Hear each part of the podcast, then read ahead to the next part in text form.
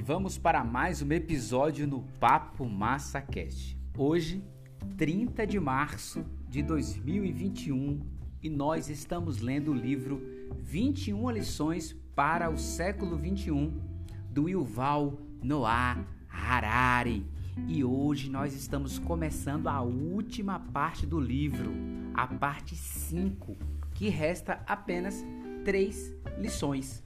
Nós vamos para dezenove hoje, amanhã a vinte e depois a vinte e um, e aí encerramos essa temporada e, consequentemente, também encerramos o livro vinte e uma Lições para o Século vinte e um. E eu confesso que, encerrando essa trilogia do Yuval, já fico com saudade de poder fazer essa leitura maravilhosa, né? tão, tão recheada de informações, tão recheada de criticidade, né? Tão recheada de um ponto de vista que eu considero particularmente imparcial diante de todas as coisas que a gente vive hoje no século vinte e um. E a quinta parte tem como título o seguinte, tem uma interrogação: como viver numa era de perplexidade, quando as narrativas antigas desmoronaram e não surgiu nenhuma nova para substituí-las? Então, o que a gente viu até agora, né, quando ele está se referindo também à narrativa, é sobre aquela questão das ideologias que foram traçadas, das religiões que foram pregadas todo esse tempo.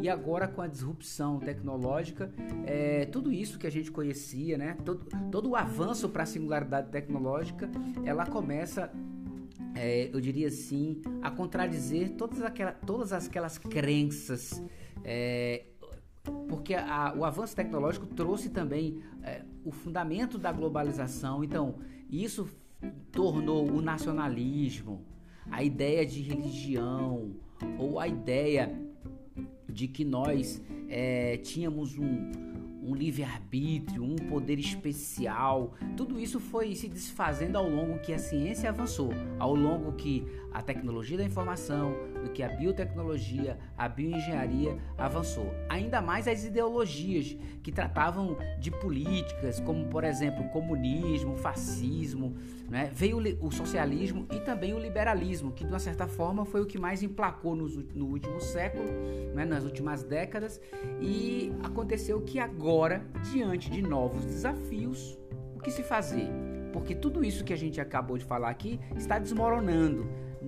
As soluções que nós tínhamos para o passado, ela não se aplica ou não vão se aplicar ao avanço tecnológico, que trará outros problemas. Porque os outros desafios são o quê? Longevidade, super-humanos, pessoas muito mais equiparadas, muito mais inteligentes, muito mais preparadas, né? Nós teremos um avanço tecnológico também que vai desmontar é, muitas linhas de produção que nós conhecemos hoje nos mais variados segmentos.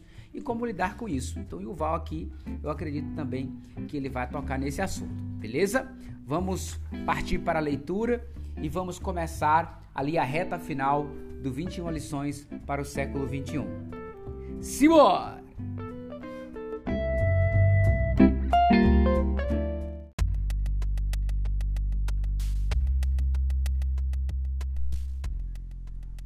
Lição dezenove.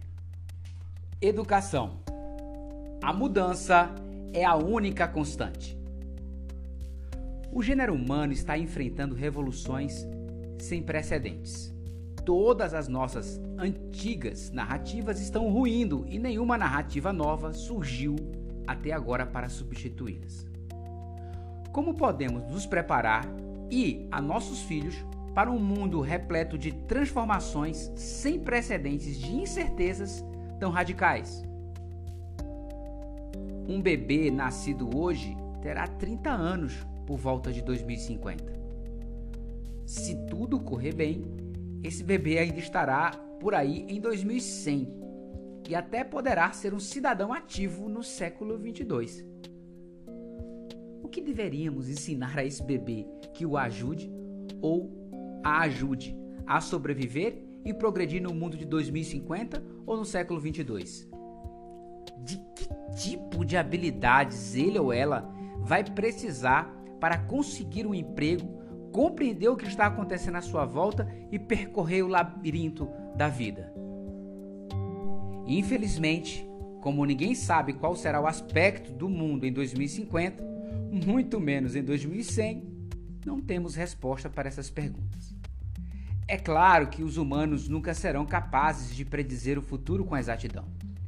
Mas hoje, isso está mais difícil do que nunca, porque uma vez tendo a tecnologia nos capacitado a projetar, construir corpos, cérebros e mentes, não podemos mais ter certeza de nada, inclusive coisas que antes pareciam fixas e eternas.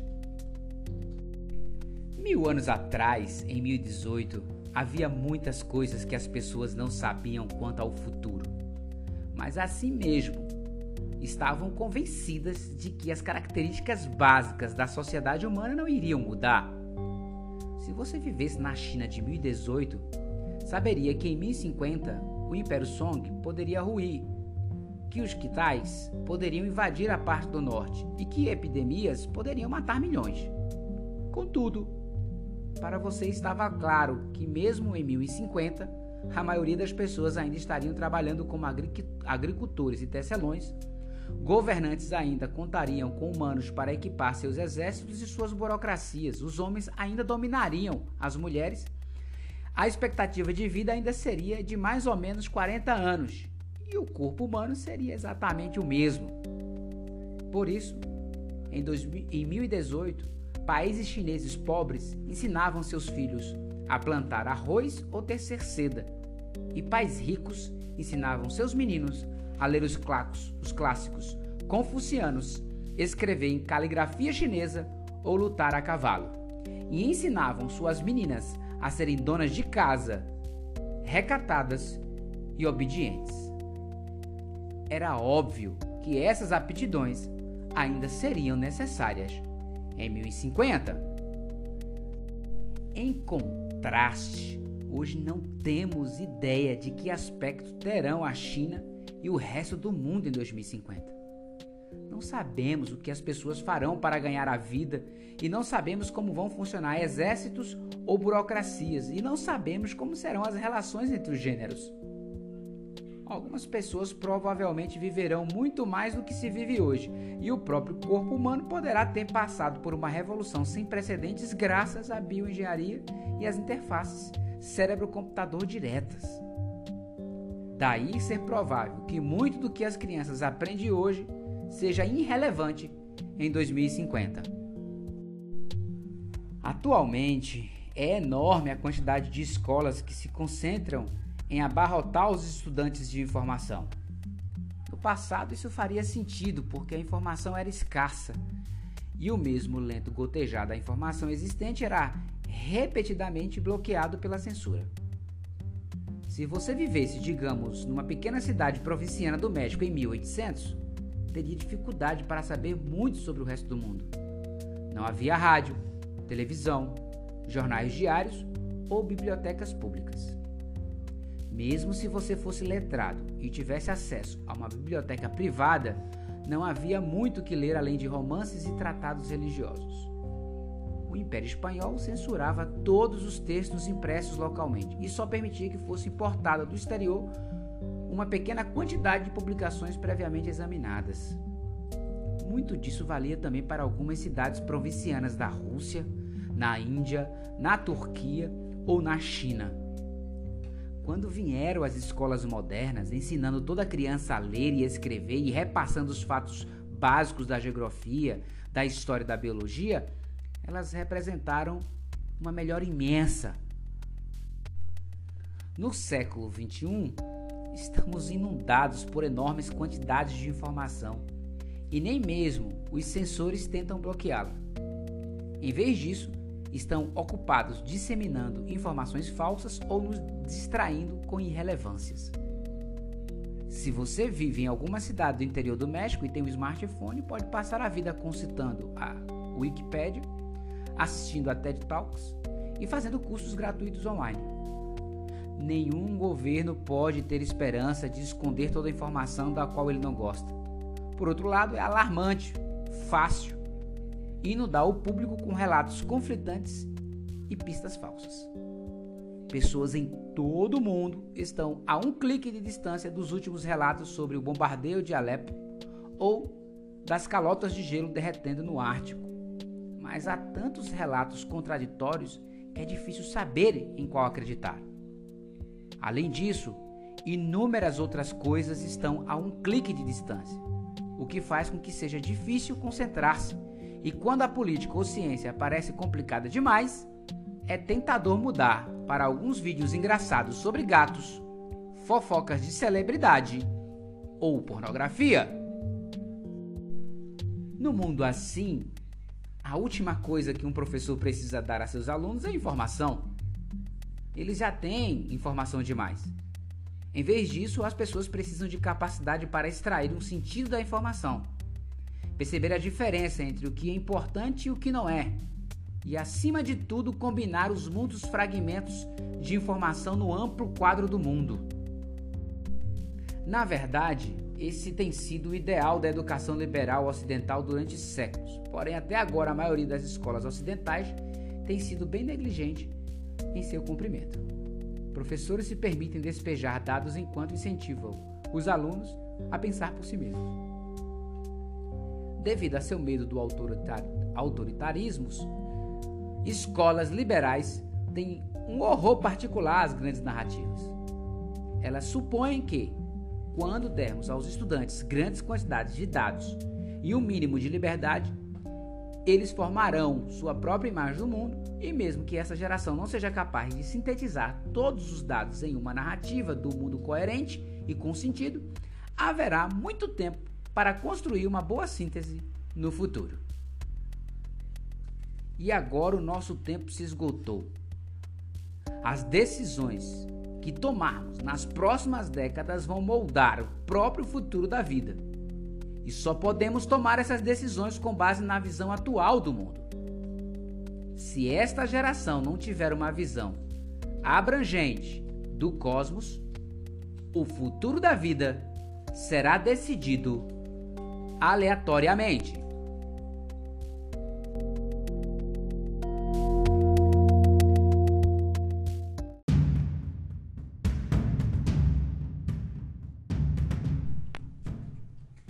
A chapa está esquentando.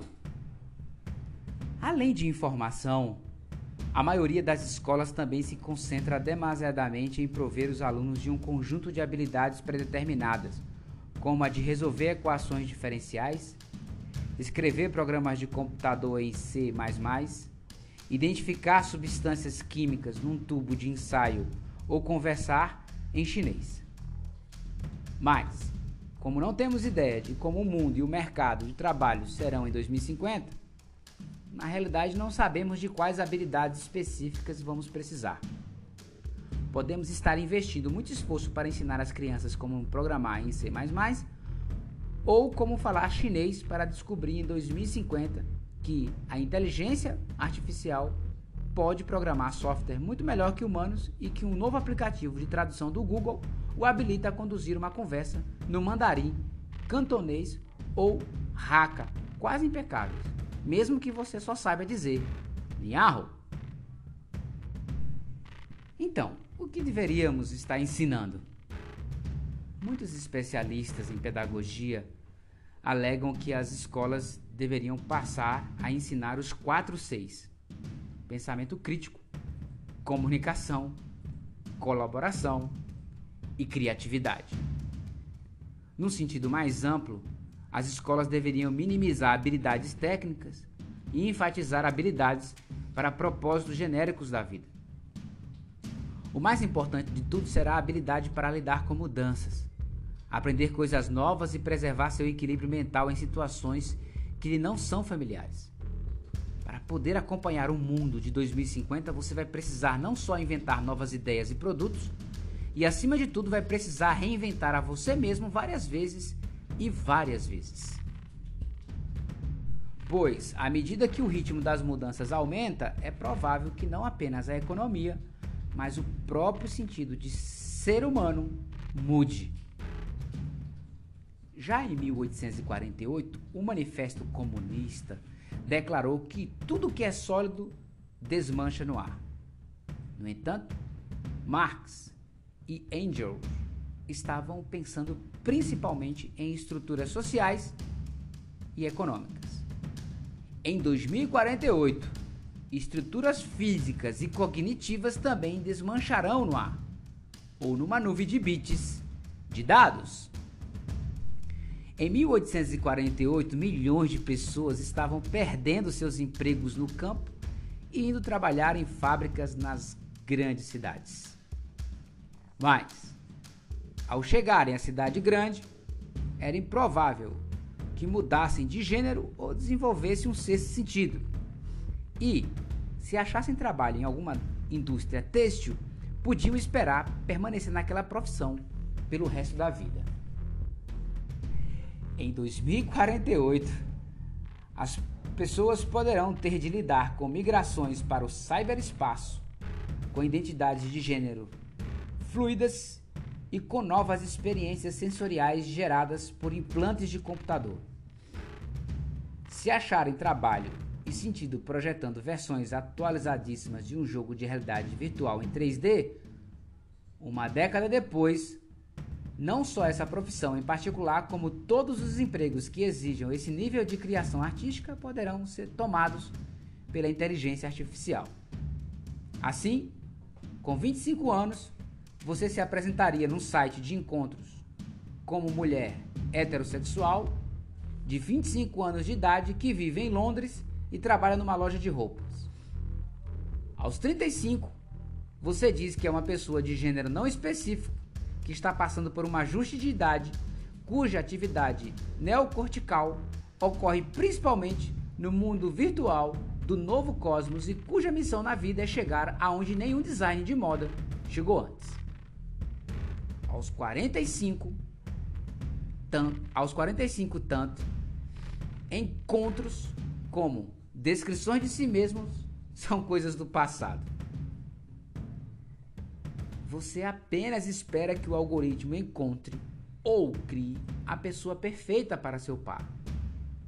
Quanto ao extrair o sentido da arte de desenhar moda, você está tão irrevogavelmente superado pelos algoritmos que olhar para suas máximas conquistas da década anterior causa-lhe mais constrangimento que orgulho. E aos quarenta e cinco, você ainda tem à sua frente muitas décadas de mudanças radicais. Por favor, não tome esse cenário literalmente. Ninguém pode prever as mudanças específicas que vamos testemunhar. É provável que qualquer cenário particular esteja longe da verdade. Se alguém lhe fizer uma descrição do mundo em meados do século vinte e um e ela soar como ficção científica, provavelmente é falsa. Mas se alguém lhe fizer uma descrição do mundo em meados do século vinte e um e ela não soar como ficção científica, certamente é falsa. Não podemos estar certos quanto às especificidades, mas a mudança em si mesmo é a única certeza. Uma mudança tão profunda pode transformar a estrutura básica da vida, fazendo da descontinuidade sua característica mais proeminente. Desde tempos imemoriais, a vida foi dividida em duas partes complementares: um período de estudo seguido de um período de trabalho. Na primeira parte da vida, você acumulou informação, desenvolveu aptidões, formou uma visão de mundo e construiu uma identidade estável. Mesmo que aos quinze anos você tenha passado a maior parte do dia trabalhando no campo de arroz da família e não numa escola formal, a coisa mais importante que estava fazendo foi aprender a cultivar arroz, como conduzir negociações com os gananciosos comerciantes das cidades grandes e como resolver com outros aldeões conflitos sobre terra e água. Na segunda parte da vida, confiou em suas habilidades acumuladas para percorrer o mundo, ganhar a vida, contribuir para a sociedade. É claro que mesmo aos cinquenta anos você continuou a aprender coisas novas sobre arroz, sobre comerciantes e sobre conflitos, mas foram apenas pequenos ajustes em habilidades bem buriladas. Em meados do século vinte e um, mudanças aceleradas e vida mais longa tornarão o modelo tradicional obsoleto.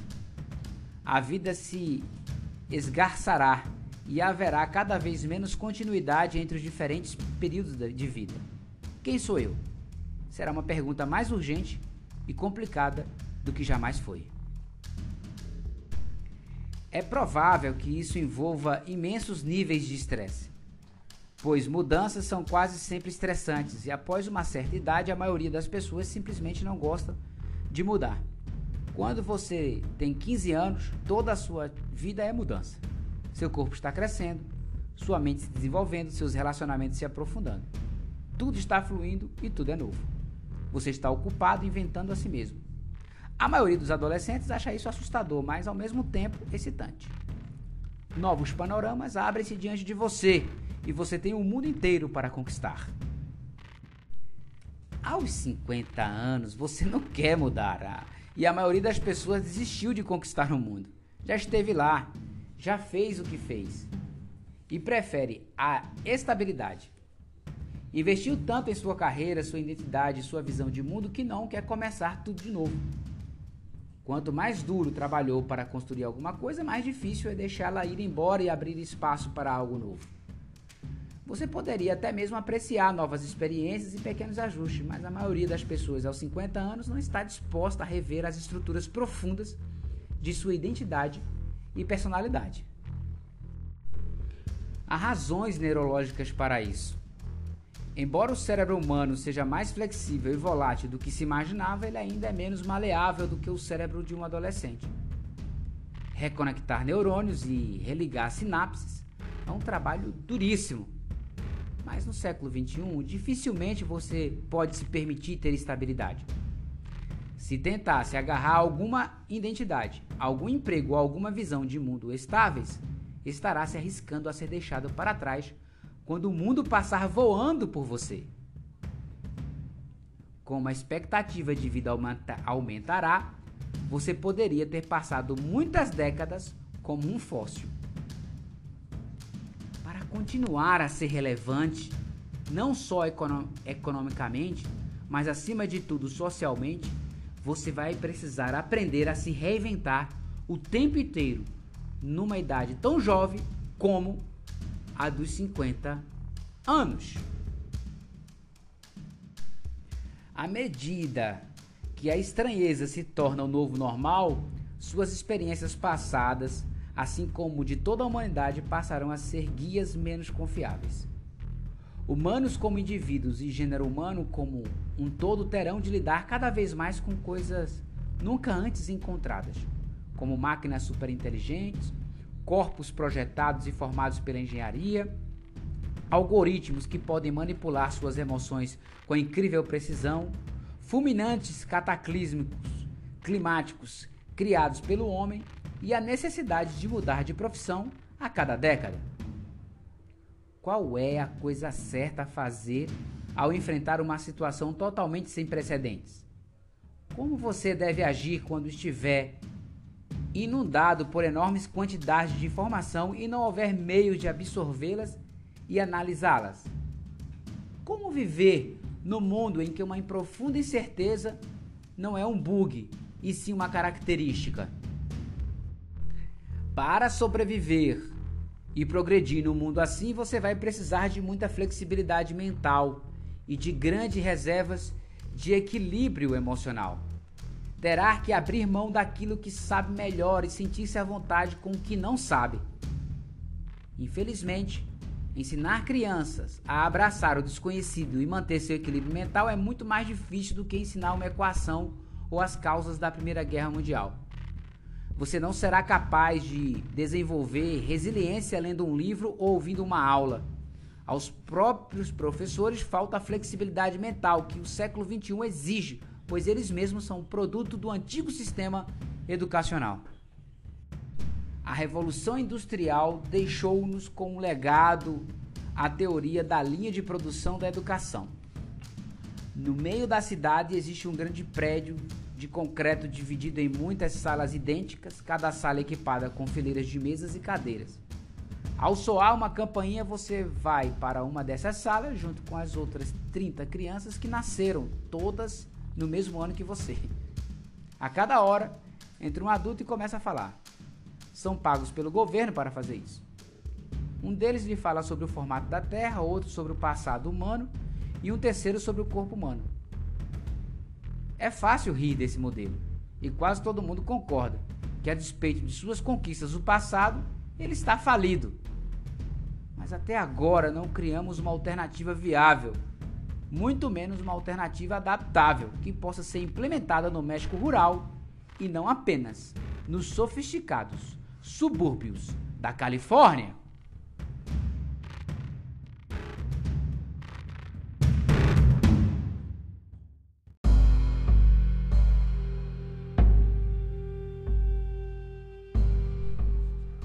Hackeando humanos. Assim, o melhor conselho que eu poderia dar a um jovem de quinze anos enfiado numa escola desatualizada em algum lugar do México, da Índia ou do Alabama é: não confie demais nos adultos. A maioria deles tem boas intenções, mas eles não compreendem o mundo. No passado, era relativamente seguro apostar em seguir os adultos, porque eles conheciam as coisas bastante bem e o mundo se transformava lentamente. Mas o século vinte e um será diferente. Devido ao ritmo cada vez mais acelerado das mudanças, você nunca terá certeza se aquilo que os adultos estão lhe dizendo é fruto de uma sabedoria atemporal ou de um preconceito ultrapassado. Então, em quem você pode confiar? Na tecnologia, talvez? É uma aposta ainda mais arriscada. A tecnologia pode ajudá-lo muito, mas se ela exercer demasiado poder em sua vida, você pode acabar como um refém. Milhares de anos atrás, os humanos inventaram a agricultura, mas essa tecnologia só enriqueceu uma pequena elite, enquanto escravizava a maioria dos humanos. A maior parte das pessoas acabou trabalhando do nascer ao pôr do sol, arrancando ervas daninhas, carregando baldes com água e colhendo milho sobre o sol ardente. Isso pode acontecer com você também. A tecnologia não é uma coisa ruim. Se você souber o que deseja na vida, ela pode ajudá-la a conseguir. Mas se você não sabe, será muito fácil para a tecnologia moldar por você seus objetivos e assumir o controle da sua vida. E, à medida que a tecnologia adquire, adquire uma melhor compreensão dos humanos, você poderia se ver servindo a, ele, a ela cada vez mais, em vez de ela servir a você. Você já viu esses zumbis que vagueiam pelas ruas com o rosto grudado em seus smartphones? Você acha que eles estão controlando a tecnologia ou a tecnologia que os está controlando? Então, você deve confiar em si mesmo? Isso soa muito bem na Vila Sésamo ou num filme antigo da Disney, mas na vida real nem tanto. Até mesmo a Disney está começando a se dar conta disso. Assim como Riley Anderson, a maioria das pessoas quase não conhecem a si mesma. Quando tenta ouvir a si mesma, torna-se presa fácil de manipulações externas. A voz que ouvimos dentro de nossa cabeça nunca foi confiável, porque sempre refletiu propaganda oficial, lavagem cerebral ideológica e publicidade comercial, sem falar nos bugs bioquímicos. À medida que a biotecnologia e o aprendizado de máquinas se aprimoram, ficará mais fácil manipular as mais profundas emoções e desejos, e será mais perigoso que nunca seguir seu coração. Quando a Coca-Cola, a Amazon, a Baidu ou o governo sabem como manipular seu coração e controlar seu cérebro, você ainda pode dizer qual é a diferença entre seu próprio eu e os especialistas em marketing que trabalham para eles? Para ser bem-sucedido numa tarefa tão intimidadora, você terá de trabalhar muito duro para conhecer melhor seu sistema operacional, para saber quem você é e o que ele deseja da vida. Este é o mais antigo conselho registrado: conheça a si mesmo. Por milhares de anos, filósofos e profetas instaram as pessoas a conhecerem a si mesmas. Mas esse conselho nunca foi mais urgente do que é no século vinte e um, pois diferente da época de Laozi ou Sócrates, agora você tem uma séria concorrência. Coca-Cola, Amazon, Baidu e o governo Estão todos correndo para hackear você. Não seu smartphone, nem seu computador e nem a sua conta bancária. Eles estão numa corrida para hackear você e seu sistema operacional orgânico. Você pode ter ouvido dizer que estamos vivendo numa era de hackeamento de computadores, mas isso não é nem metade da verdade. A verdade é que estamos vivendo na era do hackeamento de humanos. Neste exato momento, algoritmos estão observando você. Estão observando aonde você vai, o que compra, com quem se encontra. Logo vão monitorar todos os seus passos, todas as suas respirações, todas as batidas do seu coração. Estão se baseando em Big Data ou Big Data, como algumas pessoas costumam dizer aqui, fechando parênteses, e no aprendizado de máquina para conhecer você cada vez melhor. E assim que esses algoritmos o conhecerem melhor do que você se conhece, serão capazes de controlar e manipular você, e não haverá muito o que fazer. Você estará vivendo na Matrix ou no show de Truman. Afinal, é uma simples questão empírica. Se os algoritmos realmente compreenderem melhor que você o que está acontecendo dentro de você, a autoridade passa para eles. É claro que você poderia ser feliz cedendo toda a autoridade para os algoritmos e confiando neles para decidir, para que decidam por você e pelo resto do mundo. Se é assim, apenas relaxe e aproveite a viagem. Você não precisa fazer nada a respeito. Os algoritmos cuidarão de tudo. Se, no entanto, você quiser manter algum controle sobre a sua existência pessoal e o futuro de sua vida, terá de correr mais rápido que os algoritmos, mais rápido que a Amazon e o governo, e conhecer a si mesmo melhor do que eles conhecem. Para correr tão rápido, não leve muita bagagem consigo. Deixe para trás suas ilusões. Elas são pesadas demais.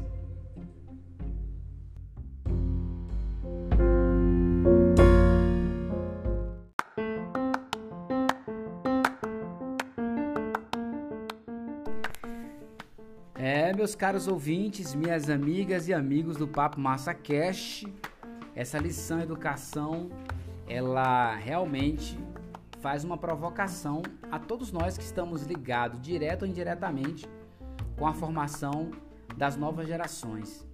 Precisamos entender que o modelo da qual nós estamos trabalhando hoje, realmente, ele é falível, né? Então, assim, no livro Sapiens ou é no Homo Deus, o próprio Yuval, ele faz até um, uma analogia. Ele diz que se um, um soldado de Napoleão, ele, perdão, ele começa dizendo que se um soldado de Colombo caísse no ano de mil em letargia e acordasse em mil e quinhentos, o mundo seria basicamente o mesmo. Mas que se o mesmo soldado acordasse em mil e quinhentos, caísse em letargia em mil e quinhentos e acordasse ao som do iPhone agora em dois mil e vinte, dois mil e vinte e um, o mundo seria completamente diferente. Mas lá também ele diz o seguinte, que esse soldado ele ia ver uma coisa parecida igual ao ano de mil, que é a sala de aula. Então ele explica que isso ele acharia parecido com lá, as cade... com, com, com o ano de mil, né? Por quê? Porque as cadeiras estariam na mesma posição, com a pessoa transferindo informação ali de frente com um quadro para poder escrever. Então assim, o mundo evoluiu, as coisas avançaram, mas a nossa forma realmente de formar, né, as nossas crianças ou os ou até mesmo nós, passamos por um processo que, como o Yuval coloca aqui muito bem, tá, está obsoleto e ainda vai ficar mais obsoleto ainda no futuro com o avanço de todas as tecnologias. Que você possa fazer uma grande reflexão aqui nesse episódio de Educação e olhar para a sua profissão. Será que você será é, obsoleto daqui a dez, quinze, vinte anos? Ou será que você ainda continuará sendo relevante ou irrelevante lá no futuro? É isso que nós precisamos começar a tentar, não por medo, não por desespero, mas sim por uma questão de se adaptar a esse processo de mudança que com certeza é a única constante. Pensa um pouco sobre isso. Aqui nós terminamos a lição de número dezenove já vou avisando, a lição vinte ela é muito grande. É a penúltima lição que vai falar sobre sentido. A vida não é uma história. E aí ela é muito grande, eu estava dando uma olhada aqui, eu vou ter que dividir ela pelo menos em três ou quatro partes, entendeu? Para que não fique tão longo a lição vinte. Então fica ligado e continua comigo aqui no Papo MassaCast. Muito obrigado pela tua audiência, a todos, ao Israel que chegou recentemente, mas agradeço ao México, à Suécia, à Polônia, à Rússia, ao Canadá, à Colômbia, Estados Unidos, Portugal, Espanha, Alemanha e meu querido Brasil. Esse mês já passamos de trezentos e cinquenta reproduções aí de pessoas acompanhando cada vez mais o Papo MassaCast. Um beijo e até o próximo Papo MassaCast!